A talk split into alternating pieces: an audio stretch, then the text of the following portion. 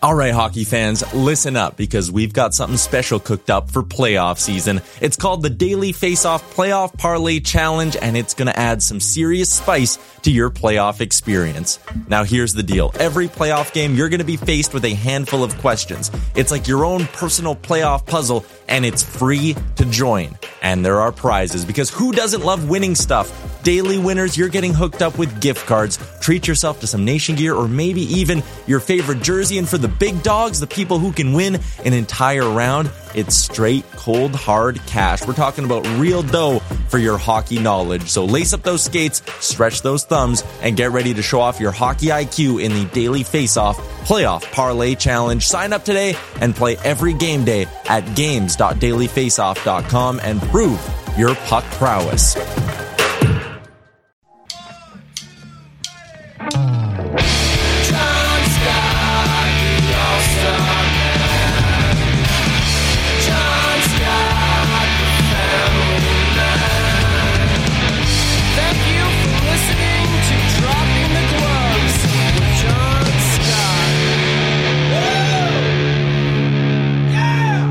Hey, everybody, welcome to another episode of Dropping the Gloves, the official sponsor of hockeyfights.com. If you love blood, go check out some of Shane Hnidy's fights. The guy gets cut so easy. He's just bleeding all over the ice. And we're, we're happy to have him on the show today. Shane Hnidy, thanks for coming, my friend. Hey, thanks for having me. Yeah, it's uh, actually I got I got good Ukrainian leather skin. It's not too bad. It, it doesn't cut that easily, but it does get cut a lot, or used to. He was the one doing the cuts. The guy was an absolute No. animal. I'm serious. No. If you want to go down a rabbit hole, you go check out his fights, and then you're there for an hour and a half. You got some good fights under your belt, Shane. You know what? There's some, but it's I. Most of mine came before the days of being able. The old IHL. Uh, I was a 22 year old, and you know, be, when you don't really. Kind of when you're coming in and trying to your craft, and I played one year in the American League, and then I went to the I, and I'm like, all right, well, let's see, you know, and then all of a sudden at that time, the IHL was 97. You're fighting like all these guys that had already done it in the NHL. And now we're just down in the eye and they're good players, but you're 22 and don't know that. You're like, oh, I'll take this guy on. And oh, Phil Crowe. And then there's Mel Angelstad. And then there's, uh, it's just, yeah, I think I had like 22 that year, but that was, uh, that was before the video days. Who's the toughest guy you fought? Well, Angelstad, Mel Angelstad's up there.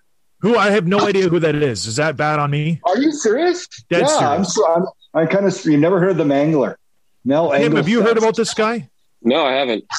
Yeah, he was a. I don't know. He actually uh, back in the day, I think he did a camp in Chicago and may have had got the best of Proby. No. Um, wow. yeah, Mel Angelstad. Uh, I'm sure a lot of your listeners, you'll, you'll get some comments. People will tell you who he was. A Ty Domi, of course. My first NHL one was Ken Belanger, which uh, he was a big, scary lefty. Not as big as you, Johnny, but a big boy. Um, there's, a, yeah, I was always out of my weight class. I was, you know, I was six two in the program, maybe six one in real life. You fought up always. You always brought the brought the effort, I would say. Who what what is one fight when everybody's like, "Oh, Shane Hnidy," you're like, "Check out this fight." Which which is a fight you send people to? Uh, you, I oh, I don't send people. I, there's not many. I never send anybody. The one that gets referenced the most, and I think you guys have put it out there, is uh, the Boston, the Niskanen, and probably more because of the call by Jack Edwards.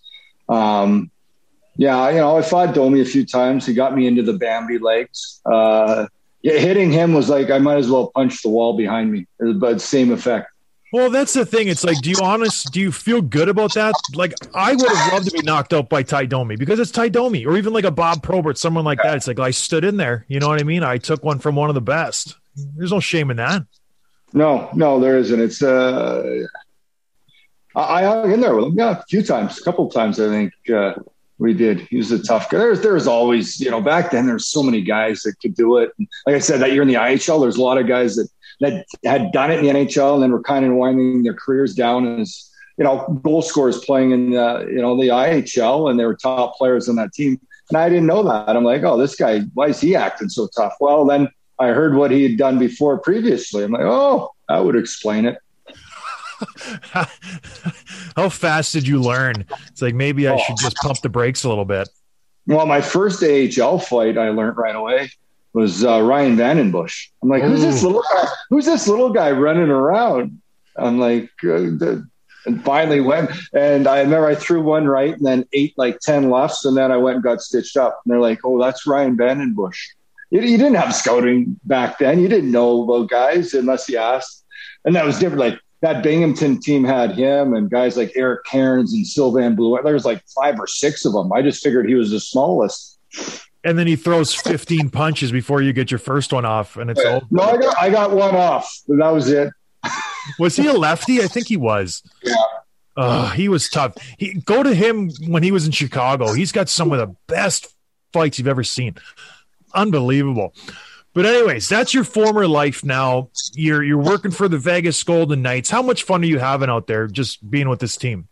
Yeah, you know what? It's been it's been incredible. Um, I had a great gig working for the Winnipeg Jets too before uh, after I retired from playing, and it was just the opportunity. I you know sometimes you get a gut feeling, and I, I just figured, okay, I figured hockey would work here in the desert in Vegas, the entertainment capital. Not my wildest dreams that I think it would do it this quickly, this fastly, this you know it, it, the passion they have not only for the team but for the sport now is kind of what I expected in my wildest dreams, and it, it, it's incredible to be part of the the organization and the way our sport, guys, is growing. It's just at all levels, and you know, I wanted to be part of it not only for the NHL, but see the grassroots and see our, our game grow down here, and it it has beyond anything I could have imagined.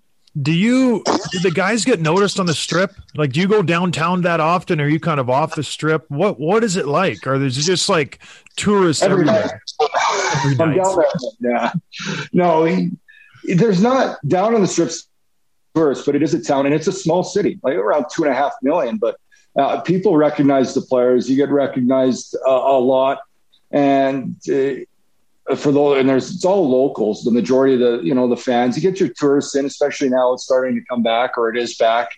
Um, and you can on the strip at times, but you know there's so many other things outside of, of the strip that you know I didn't know about until I moved here. But it's uh, it's terrific area. Summerlin where we live, Henderson where they got the new American Hockey League team. Uh, just great people, passionate hockey fans, and uh, yeah, they're uh, the sports are growing here. We seem to be getting a new pro team of some sort just about every month. Yeah, is it, are you guys worried that the Raiders are going to come in and kind of steal some of the thunder from you guys? No, and the NFL is a beast, and you know, the Vegas Raiders. But it's see the, the best slogan I think the Golden Knights could have did was the Vegas Born, and you know we all know what happened. The organization, that team, uh, this team, the Golden Knights, and this city at that time was just it's incredible. They they need each other at the same time, and magical year one, and that kind of just formed a bond that's unbreakable. And the Vegas Born, and it's their team, whereas the Raiders. I think a lot of people look at more as a transplant. It's the NFL, so everybody's excited about it. Um, you know, it's a lot less games. It's uh, so it's a, it's a different beast, a different animal. But I, I'm excited. I, we get to have fans in Allegiant Stadium, so uh, yeah, I'm excited. cool. Garth Brooks opening up July 10th. I'll be there. Ah, I like that. So now, fast forward four years, you guys have been successful, and now here we are. It's year four, right? If I'm correct. And You're correct. two games away from the Stanley Cup Finals. What's going on there? Why are you guys down three to two to a Montreal Canadiens team that you know they have a fantastic goaltender, they work hard, but on paper, Vegas out talents them, out skills them, top to bottom. What what's going on? How's the mood? Why are we down three to two to the Montreal Canadiens right now? Worked. They've been outworked to this point. Uh, it's about imposing a game plan. It's a different animal than the regular season. There has to be a bigger will and a bigger want. And right now, the Montreal Canadiens are carrying that. It, it, talent, talent aside, it, it's the team beats talent, and that's what's happening right now. Uh, if you if you bring that that work ethic and that teamwork with the talent, you'll they should win. Uh, I've said it along. If they bring their game, I believe they can win the series still. But that's that's on the players. Um, you can look at the regular season, and you know you get time. You can get away with trying to be cute at times, but Montreal is playing a man's hard playoff game, and I think we've all underestimated them. The, you look at the team played. Vegas kind of fits into that that high powered offense. You, you saw the Leafs. They got the Auston Matthews, Neil, everything. Marner. You know, Tavares was out, but sure, still a high powered off. shut, able to beat them. Winnipeg Jets, I think one of the most dynamic offensive teams. Of course, lost Scheifele, but still, Ehlers, uh, Connor, uh, Kyle Connor, Blake Wheeler. you know, Yeah. yeah. So, you know, on and on, and, and they swept them. So I, I think we discounted them a bit. I think a lot of people did. But I've watched them play and they buy into their system. They say, they don't try to say, hey, we're a different team where we need to do this, force you to make mistakes. They, they play those big, heavy D man. You got to, you've got to have a real will to go in that area with guys Shea Weber and Ben Chiarot, Joel Edmundson, Jeff Petry. And I think they're all six three and up Yeah. and you've got you've got it so that Vegas has the ability. They've So got let to, me let me ask you this: uh, Why have they not dressed Ryan Reaves, your biggest, baddest, most physical guy who can get in on those D men and punish them? Why have they not dressed him? We, we- he's been on the show a few times, pretty good friend of the show. What what's the reasoning behind that? because he's not going to score goals. They're trying to find offense. Intimidation is is, and you know, I struggle with this I, think Ryan Reaves can be an effective player for them. The the hand, I think you know, there's some mistakes and some hands uh, handling the puck area that hasn't been there. And Keegan Kolesar has emerged on the scene, who's a big body, who's got a little more offense to his game. Really, you know, maybe the most improved player I saw this year in all elements. More speed, he can get in uh, against this Montreal team. Uh, all that said, yeah, Ryan Reaves is effective, and he can be, you know, if they get going. But if if Ryan Reaves is what we're going to sit here and discuss as the difference maker, they don't have a chance. Exactly. Do you think they got a little too much big for their britches? Everybody talked about Colorado Vegas, Colorado Vegas. This is the big series. And they geared up for that and they played well. They dominated Colorado from the start to the finish. And then do you think there's just been a letdown? It's like, okay, we're supposed to walk through this team and it just hasn't gone their way. I, I would think they would be tested because they've been here before. It's just strange to me to have this kind of a letdown. Oh, yeah, it's a letdown that they're not up in the series. They're not out yet. I think Yep. the letdown will happen if they are out. Uh, they talked about how they're resilient and again, careful. It was so unknown this year, and everybody just disparaged the North as being this weak division and Colorado. It's a different game, Colorado to Montreal. I think Montreal is more similar to what they saw against the Minnesota Wild, which everybody thought they should have walked through that series.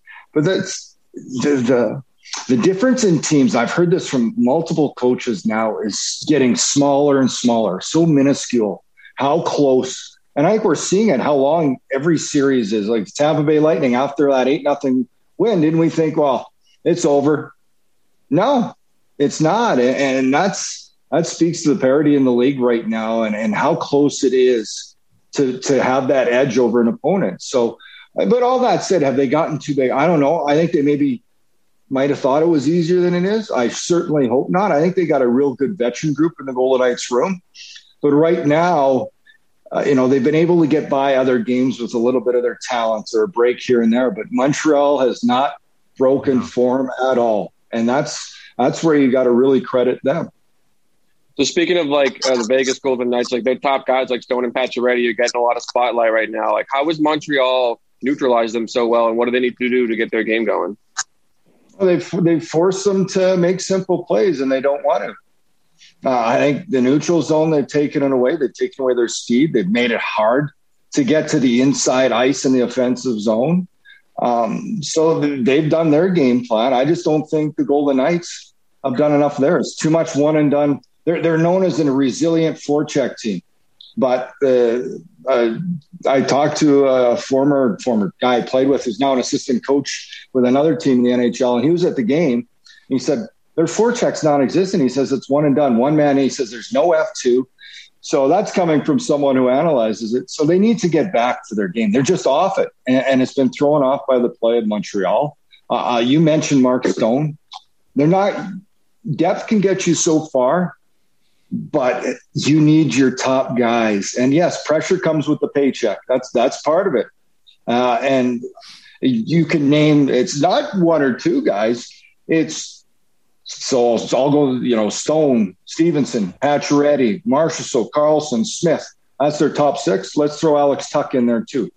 So seven of your forwards, your top forwards, that have been quite. You know, Patch got a goal last game, but it's uh, they've all been just quiet this series. And if they want to get past the Canadiens, they need those guys to lead the way offensively here tonight, and then hopefully into Game Seven.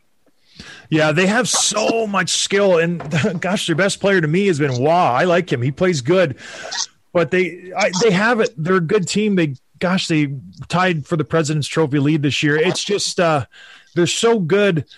Let's get to the elephant in the room because it's it's what everybody's talking about. Very rarely in this time of the year do you see goaltender change, let alone back and forth flip flop.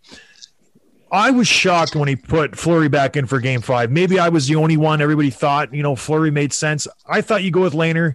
He played great in game four. Fleury played great in one, two, three. Not great, but he played good.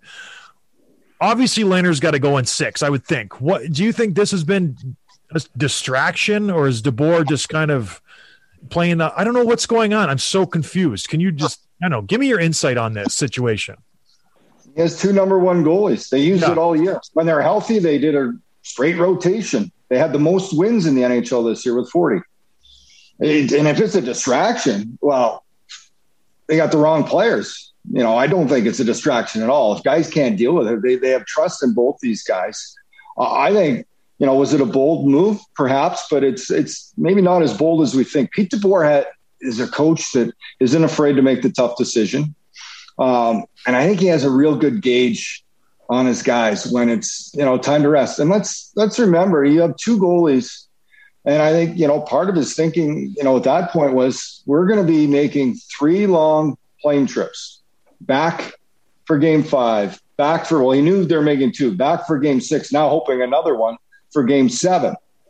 It's pretty you know hoping in a little bit advantageous to have fresh goaltenders that you trust that can kind of rotate through that and you know with a little bit of rest in there where the other guy has it and uh, i think both goaltenders are there but it goes to what i said earlier the goaltending has not been a problem No. um, they need goals That no, they haven't been the pro- that hasn't been the problem. If you watch Game Five, gosh, Montreal had what 26, Yeah. 27 shots. Half of those were grade A chances. Like they were really good chances. Every time they enter the zone, it's just like heads up. And then Vegas, all their shots are from a perimeter. What do they got to do? Like what? What's the answer for Vegas to to switch the script because the talent's there? You mentioned work ethic how do they change up? Do they do they pull back? And you know what I've noticed this series, Shane? I would say more than half of Montreal goals have come on breakaways or partial breakaways. Why are they jumping behind the defenseman so easily? What's going on? Are they not game planning this? Do they not say, hold on, every time you know there's a 50 50 puck, the forwards are blowing the zone. Maybe we should pull someone back. Are they being too aggressive? I don't know. You're a D man. You, you know the position. a couple of those times the d-men have got caught outside the dots it's been some bad plays um, by them and, and yeah you, sometimes you get caught but as your partner you've got to shift the middle the, you know twice there's one There's one guy I can think of twice that has been outside the dots on those breakaways. Uh, he was outside when Cole Caufield had that good chance in Game Five, huge save by Lehner. Um, and to go back, why are they getting chance? Because I think the puck decisions they're trying to force plays, and, and that's what happens when you're not scoring. And, and you and I can't reference it; we weren't goal scorers, but guys who who are used to it in offense, and you get a little frustrated, then you try to force it. And I think they've got to take a step back, simplify you know, to get puck possession, you have to make good puck decisions. And I think through the neutral zone, Montreal's forced them into turnovers, and that's forced them into not getting into their forecheck. So they've got to have more speed in their game. They've got to put pucks in areas. They've got a fast team. They've got a big team. But if you don't put it in an area for recovery, if you're trying to go, you know, east west, or you're trying to make a little backhand pass here and there, it's not going to work about against the Canadiens because they do. They wait for the turnovers and they've got some breakaway speed. We saw Paul Byron. You've seen Josh Anderson get around. You've seen uh, Cole Caufield. And, and they're they're they're a smart team that has awareness and is able to real feed off those type of plays. So that's off either a soft forecheck, a bad turnover, and, and those are areas where Vegas needs to be better. So tonight it's game six. I believe Do or so. die for Vegas. I got a couple questions. Who are they going to start net? And what kind of start can we expect? Uh, what kind of team can we expect? I know you're not, you know, into making predictions. You don't have a, you know, a ball or whatever, or eight ball, or whatever they call it. What do what do you predict tonight? Obviously, you're going to call a Vegas win. You're hoping for a Vegas win. Who's going to start? What kind of team are we going to see? I think we're going to see Robin Lehner. I just think Pete DeBoer is going to stick with that now. Lehner played terrific there. Uh, you know, in game four, uh, travel, he to me would be the guy. I've guessed wrong on this lot in the last year, uh, but that's my guess. And what type of game? Oh, man, usually, usually I'd be able to answer this, but it's been. I'll say the type of game I hope I see. So I hope I see the Golden Knights that I watched throughout this year, a team that's aggressive, that gets on the attack, that takes the play to the opposition, that doesn't sit back and wait for themselves to score a goal before they get going. They can't wait tonight. They've got to initiate right from the beginning and impose their game plan on the Canadiens. So uh, Isles Tampa also has a game seven tomorrow night. I don't know how much how close you've been keeping up with that series, and who do you like for game seven?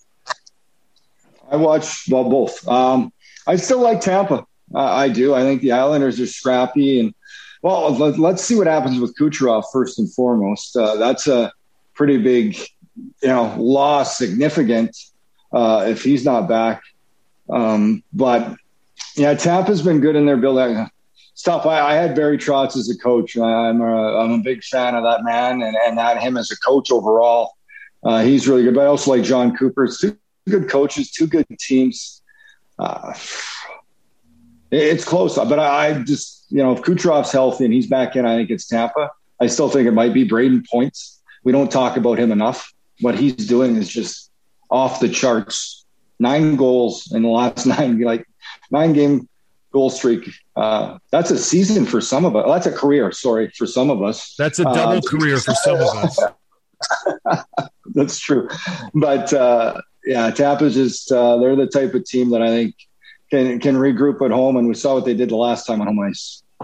Shay, one more question for me. So we just had the 10 year anniversary of the Bruins winning the Stanley Cup in 2011. Obviously, you were a big part of that team and that defense. Like, do you still keep in touch with those guys? And what do you think when you look back on that time? Oh, it's so good to look back on that time. And yeah, you keep in touch with a, a bunch of them. I'm actually trying, there's few I don't have contacts and trying to get that uh, talk. We'll see if we, if I can get everybody's contacts, see if we can get together here, maybe in my backyard. There's some, there's a couple things to do here to celebrate. Um, but that said, uh, you know, such fond memories of those guys. And everybody saw the Lucic video. Uh, I don't know who sent it out because it came to all of us on text first, just uh, more personalized then. Uh, but just a great group. I think back and I think back to how hard the ups and downs. Like we had three game sevens that series. We were down 0-2 into the series. First series we were down 0-2. Us first two to Montreal in Boston. We were more than happy to get out of Boston, and they, they were not happy because we were the top seed. Montreal's the bottom. How dare you lose two first two at home? and then down 0-2 losing the first two in the final to, to Vancouver. So the one thing I look back and remember is a special group of guys, special character, and and a belief you have to have not only one another but it, in in the group that you're going to get the job done. And it was guys, it was rock solid. Do the guys on Vegas know who you are at all, or they just think you're a, a oh, TV guy? I, I, think some of them do. Yeah, I, I I'm not worried if they don't, but I, I I'd like to believe they they kind of do. It helps There's when you wear your Stanley Cup ring and you walk into the room like this. Uh, oh, what's this on my finger? Oh, it's my yeah. Stanley Cup ring. Well, let me tell you about it. Yeah. I don't. I can't remember the last time I pulled it out. The, That's the ring, a lie. The ring, the ring that is. Um, uh, you are in Vegas, Nides. Come on. Oh, so, do you see any comparison between that Boston team who had so much leadership? You guys were stacked from top to bottom with this Vegas team. Is there any kind of comparables between the two?